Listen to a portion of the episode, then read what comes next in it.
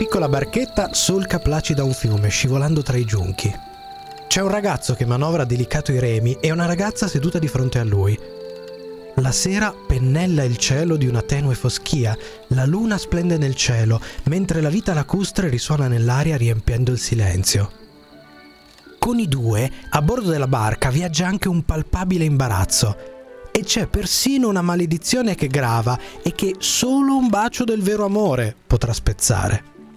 Tutto converge, tutto è lì, è uno di quei momenti perfetti in cui tutto sembra portare ad un unico, solo soddisfacente finale. Lei non può parlare, ma i suoi occhi dicono tutto. E lui... lui... lui... lui è un po' decoccio. E allora entrano in gioco gli effetti speciali, con un'intera squadra di musici che declina in chiave musicale quello che chiunque stia assistendo alla scena vorrebbe mettersi a gridare. Kiss the girl! Baciala! Ma senza aggiungere altri epiteti rivolti all'essorematore. Un paio di occhi si chiudono, un paio di labbra si sporgono. Le lucciole fluttuano, le note suggellano, la magia è tangibile ad un passo. Lui si china in avanti, timidamente fa per porgere le labbra. Piano si accosta, un millimetro, un altro e...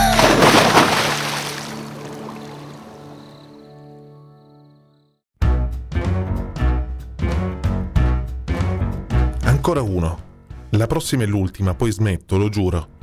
Ma poi sfoglio ancora una pagina. Premo ancora una volta play. Perché? Perché ci piacciono così tanto le storie a puntate? Perché è così facile finire catturati dalla vischiosa ragnatela della serialità, macinando centinaia di pagine e decine di ore del nostro tempo? Per colpa di una creatura di cui non riusciamo a fare a meno, la serialità. Benvenuti a Serial Telling, il podcast che vi svela abitudini e caratteristiche di questa creatura speciale. Volete scoprire come si comporta, come si muove e quali sono le componenti di base che costituiscono l'ossatura del racconto episodico? Volete conoscere gli ingredienti, i meccanismi e gli escamotage che vi spingono a legarvi a serialità? Allora siete nel posto giusto. Venite con noi ad esplorare il dietro le quinte del racconto seriale. Ad accompagnarvi in questo viaggio, rigorosamente a puntate, la squadra di Sono Cose Serie, Paolo Ferrara, Michelangelo Alesso, Matteo De Simone e io, Fabrizio Cucci. In questa puntata vi parliamo del più potente strumento di tortura della serialità, l'U R S T. Serial Telling, l'arte di raccontare a puntate. U R S T, o anche U S T, ovvero l'acronimo di Unresolved Sexual Tension, cioè tensione sessuale non risolta, ovvero ancora come tirare avanti una puntata dopo l'altra al grido di «Baciala, cretino!», perché siamo educati. A cantarla nella scena che vi abbiamo raccontato è un granchio con un forte accento straniero, rane, fenicotteri, grilli, pesci e molto altro. Accade ne La Sirenetta, film Disney del millenovecentottantanove, che sancì il rinascimento dell'azienda con il nome del suo fondatore, che arrivava da un brutto periodo di declino.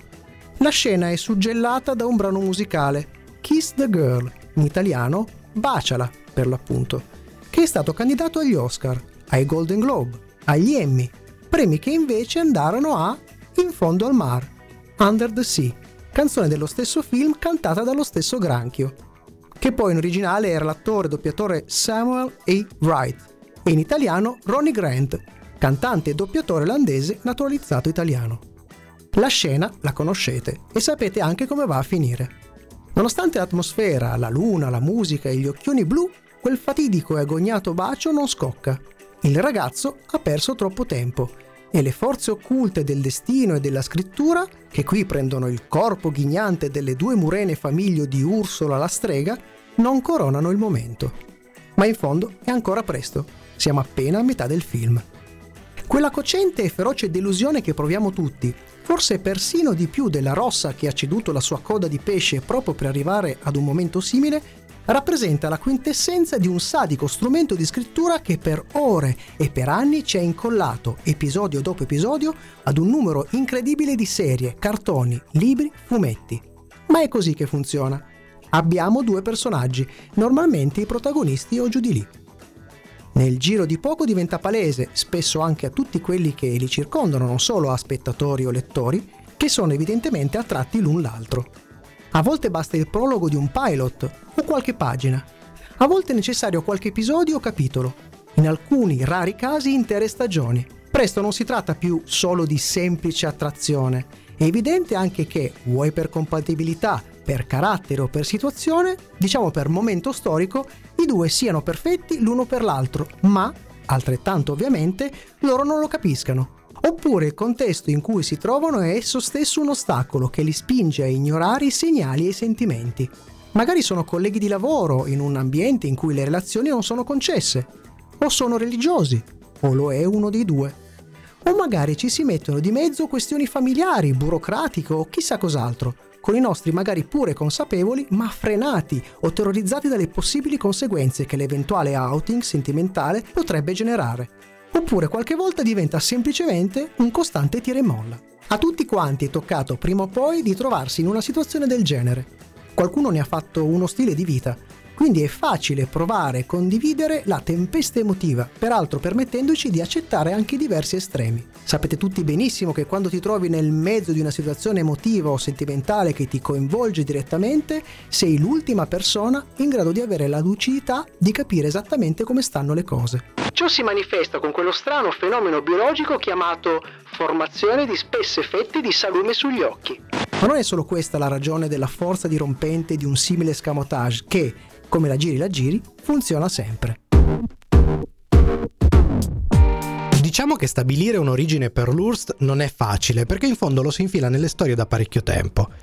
Se ai tempi dei miti greci le cose andavano soprattutto nel verso opposto, con le tensioni sessuali che mediamente venivano consumate a prescindere dalle circostanze e anzi, anche e soprattutto quando non era il caso, Zeus in quanto re degli dei dava il meglio nel campo, ma non era certo l'unico. Qui e lì i segnali di Urst sbucano in diverse occasioni. È sicuramente a partire dalla letteratura vittoriana, però, che si inizia ad utilizzare sempre e con maggior consistenza questo particolare colore per aggiungere sfumature alle storie. Jane Eyre di Charlotte Brontë o il caposaldo della letteratura inglese, Jane Austen, soprattutto con Orgoglio e Pregiudizio, sono due esempi in cui questo genere di tortura comincia a raffinarsi.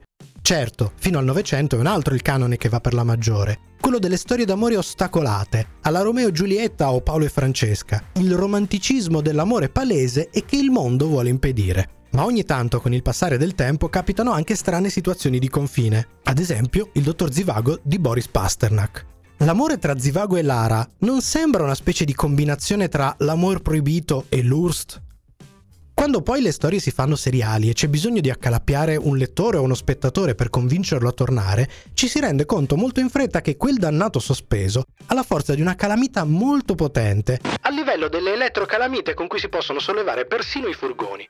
Qui però bisogna subito fugare un possibile pregiudizio. Se l'Urst fa parte della sfera dei sentimenti e della libido, non è certo al mondo delle storie d'amore che si limita, anzi, probabilmente si fa ancora più forte e potente quando si insinua in storie in cui il quid principale non è per niente l'amore. E infatti, uno degli universi in cui l'Urst fa faville da decenni, ad esempio, è quello delle serie investigative. Il capostipite, la serie che ha dato un'identità specifica all'Urst, ma non certo la prima ad utilizzarlo, sia chiaro, è stata Moonlightning, divertente e gustosa serie investigativa che ha sparato nell'Olimpo dello Star System l'allora giovanissimo Bruce Willis, che scintillava accanto alla deliziosa Sybil Shepherd.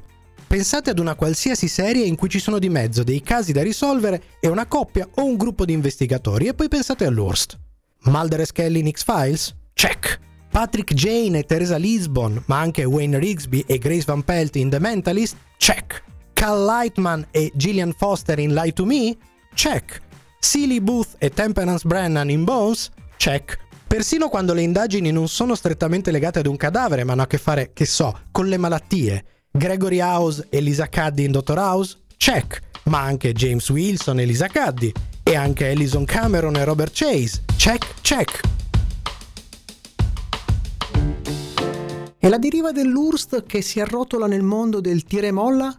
Diciamo che il più eclatante e che a sua volta ha dettato una sorta di canone per un genere specifico, ovvero quello delle sitcom, è un tormentone che ha contribuito al successo di una certa serie, permettendole di bucare lo schermo per dieci stagioni consecutive. Ross e Rachel, ma soprattutto il loro continuo Urst, che è passato dal cercarsi, poi lasciarsi, poi riprendersi, poi lasciarsi, eccetera, eccetera. Ed è una delle pietre di volta della serie Friends. Eleanor Hofstadter e Penny non fanno forse un percorso che ci somiglia molto in The Big Bang Theory? E la fantascienza? Le nuove incarnazioni del Doctor Who, a partire dal duemilatré, hanno lavorato parecchio nel mettere in campo strane ma malleabili forme di Urst tra il Dottore e la sua companion. Picco massimo il rapporto tra la nona e poi decima incarnazione e Rose Tyler, ma il giocattolo funziona bene e rimane spesso lì, in una sorta di gioco vedo, non vedo, c'è, non c'è, in quasi tutte le incarnazioni. Il grande franchise di Star Trek mette in scena tra le tante cose molto spesso anche sentimenti e relazioni, declinandoli in molti modi e senza farci mancare anche l'Urst, di cui forse finora il più eclatante e gradevole è quello tra il comandante Chakotay e il capitano Catherine Janeway in Star Trek Voyager. Ma tra il numero incredibile di esempi di cui potremmo parlare, uno di quelli che noi amiamo di più è una serie che non smetteremo mai di continuare a ricordare e consigliarvi. La storia tra John Crichton e Irene Soon nel susseguirsi delle stagioni di Farscape è uno degli Urst più particolari e articolati, esattamente come lo è questa serie sci-fi creata dal Jim Henson Studios. Insomma, l'Urst è un'arma potentissima, talmente potente che contiene in nuce anche il suo peggiore e più potente difetto. Perché a forza di agognare quel bacio, quando poi finalmente scocca, gli ascolti mediamente iniziano a precipitare.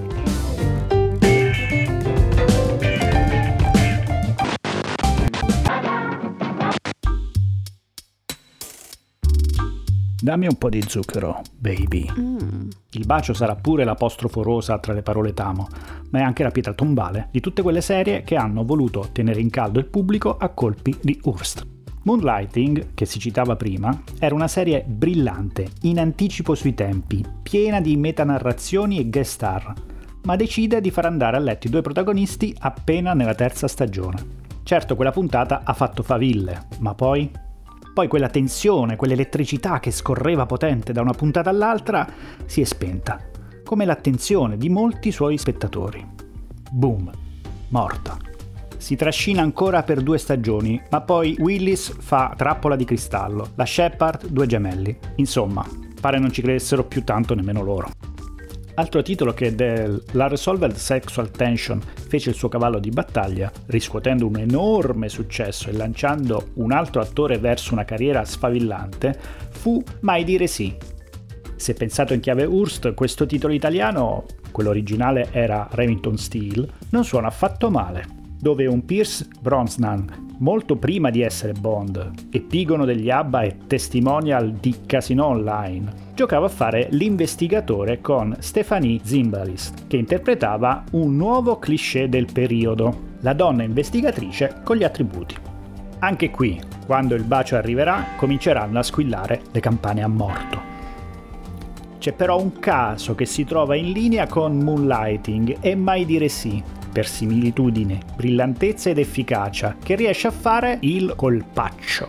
Castle, Detective tra le righe, in lingua originale semplicemente Castle, è una serie del duemilanove che sprizza Urst da tutti i pori e che ha molto del sapore anni ottanta delle serie di qui sopra, così tanto da rischiare, almeno in principio, il banale. Eppure, fin da subito ha dimostrato di aver quel non so che, noi lo chiamiamo Nathan Fillion, capace di spiccare e funzionare anche con trame non sempre eccelse, crescendo e migliorando di puntata in puntata, di stagione in stagione. Qualcuno l'ha definita un incrocio tra Moonlighting e La signora in giallo, ma l'intelligenza che nasconde sotto una serie apparente di canoni la dimostra proprio quando riesce a spezzare la maledizione dell'Urst. C'è il bacio, c'è la coppia, ma la serie riesce a costruire una narrazione che le permette di sopravvivere all'Urst e mantenere il suo gusto brillantemente. Chapeau!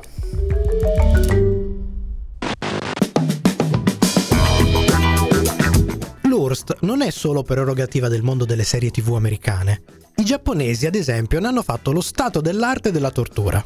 Intere serie fumetti e poi anime, di solito di ambientazione studentesco-adolescenziale, e poco importa se ricchi o meno di elementi fantastici, puntata dopo puntata hanno portato generazioni di lettori e spettatori a gettarsi a terra strappandosi vesti e capelli, urlando con il piglio di cori da stadio i peggiori insulti ad un popolo che ha fatto dell'indecisione un pilastro narrativo. Pensate a Kimagure Orange Road, da noi meglio conosciuto come È quasi magia Johnny. Se lo avete visto o letto, non potete certo aver dimenticato quella sensazione di fastidio prossimo all'odio che montava man mano che l'episodio si avvicinava inesorabile alla sigla di coda e all'ennesima sola che il protagonista si è attentamente e scrupolosamente costruito da solo. Sadismo e masochismo portati a livello due punto zero. E che dire della produzione di Rumiko Takahashi, soprattutto ad esempio gli spassosi Lamu e Ranma Mezzi, dove l'U R S S riesce a declinarsi in varianti e variabili inimmaginabili e a tenere in piedi tutto per centinaia e centinaia di capitoli ed episodi. U R S S ribaltati, stravolti e incrociati. Fantastico come il rapporto tra Ataru Moroboshi e l'aliena Lamu sia un U R S S in tutto e per tutto, nonostante il protagonista cerchi di convincersi del contrario, inseguendo con dedizione masochistica qualsiasi femmina gli passi davanti. O che dire di come il gioco di cambio gender in Ranma crei un reticolo di U R S S talmente articolato che necessiterebbe di una sorta di navigatore apposito. Certo, da quel che ci raccontano le storie prodotte dal Paese del Sollevante, oltre alla sicurezza di un meccanismo che tiene sulle spine e fidelizza il pubblico, abbiamo anche il racconto di un senso di inadeguatezza e di difficoltà relazionale che deve essere patologico, non solo narrativo. L'impatto e la forza dell'U R S S è tale da avere letteralmente tracimato dal mondo delle storie, che siano su schermo o su carta, per dare vita a vite parallele decise direttamente dai fan. Si è infatti generato un fenomeno che ha un suo glossario, l'atto dello shipping. Lo shipper è colui che tifa perché una particolare coppia finalmente dia vita ad una vera relazione sentimentale, al punto da cominciare a immaginare le possibili derive nella sua testa, fino a dargli una forma concreta, appunto facendo shipping. Il caso più comune e diffuso, ad esempio, è quello delle fanfiction, ovvero racconti o persino romanzi che normalmente circolano in rete, in cui i fan fanno accadere cose diverse delle storie che amano, magari esplorando veri e propri what if, in cui decidono di prendere in mano la situazione e far succedere quello che gli autori delle loro storie preferite hanno deciso di non fare, e spesso in maniera anche piuttosto esplicita e in modalità che difficilmente passerebbero la censura televisiva. Ma in rete si possono trovare diverse manifestazioni. Chi ne crea semplici illustrazioni che ritraggono momenti di effusioni tra i personaggi che nel mondo della loro relazione mantengono un contegnoso distacco, fino a interi fumetti o persino webserie o cortometraggi. Ovviamente questo mondo è esploso, arrivando a non limitarsi alle coppie canoniche o quelle più palesi. Nel mondo dello shipping vengono esplorate le combinazioni più gender free possibili. Anzi, ormai possiamo dire che sono soprattutto quelle che vanno per la maggiore. È enorme il mondo dello shipping a tema L G B T, in cui scopriamo varianti delle relazioni tra personaggi, come ad esempio Frodo e Samwise Gamgee, o Sherlock Holmes e Watson, soprattutto nell'incarnazione B B C con Benedict Cumberbatch e Martin Freeman, o persino varianti che esplorano possibili alternative a relazioni che nei racconti originali ci vengono presentate agli antipodi. Al suono del vecchio adagio per cui l'odio e l'amore sono due lati della stessa medaglia, potremmo infatti scoprire appassionanti e calde storie d'amore tra Harry Potter e Draco Malfoy, Reed Richards e il Dottor Destino, o il già citato Sherlock Holmes con la sua nemesi, il professor Moriarty.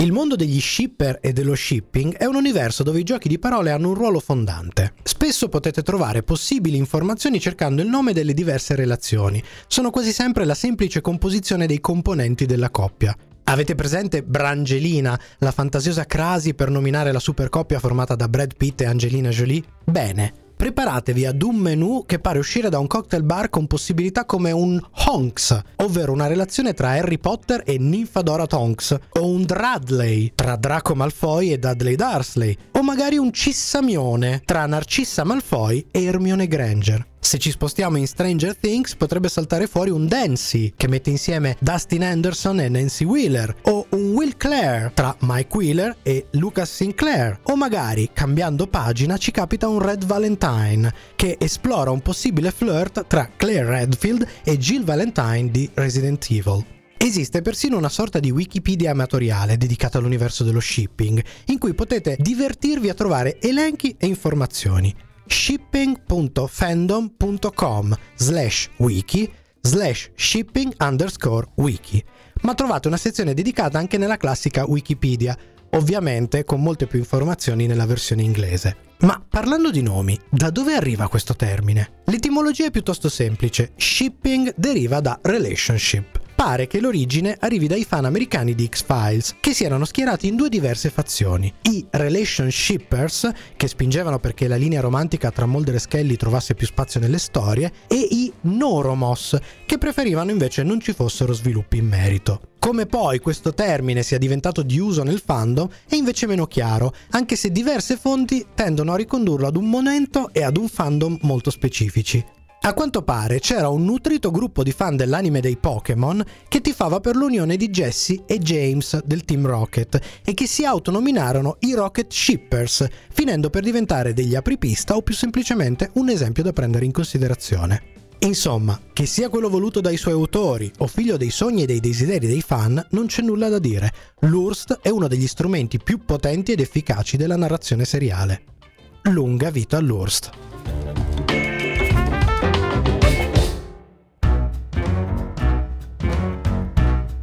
Mi sa che da ora in poi guarderò con un certo sospetto l'offerta di free shipping che mi fanno sui siti di e-commerce. E comunque la serialità ci conosce veramente bene e ne approfitta.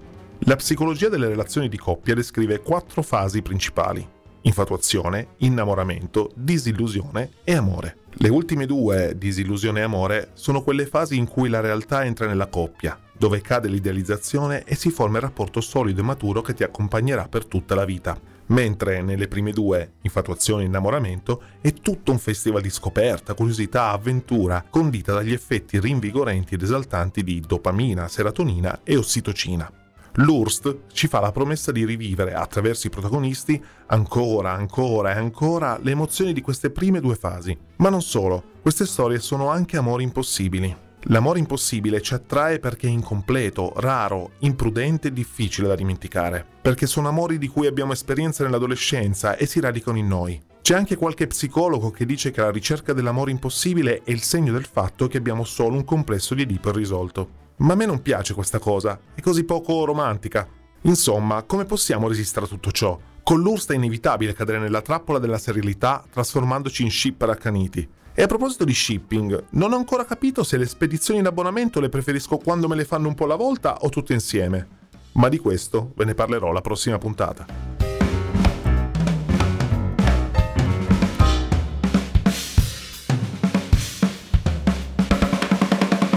Serial Telling è un podcast prodotto da Sono Cose Serie in collaborazione con Radio Home e lo trovate su tutte le migliori piattaforme. Seguiteci su Facebook, Twitter, Instagram e sul nostro sito ufficiale w w w punto sono cose serie punto i t. E per questa volta è tutto. To be continued. A suivre. Suzuku. Ditelo nella lingua che volete. Noi ci risentiamo alla prossima puntata.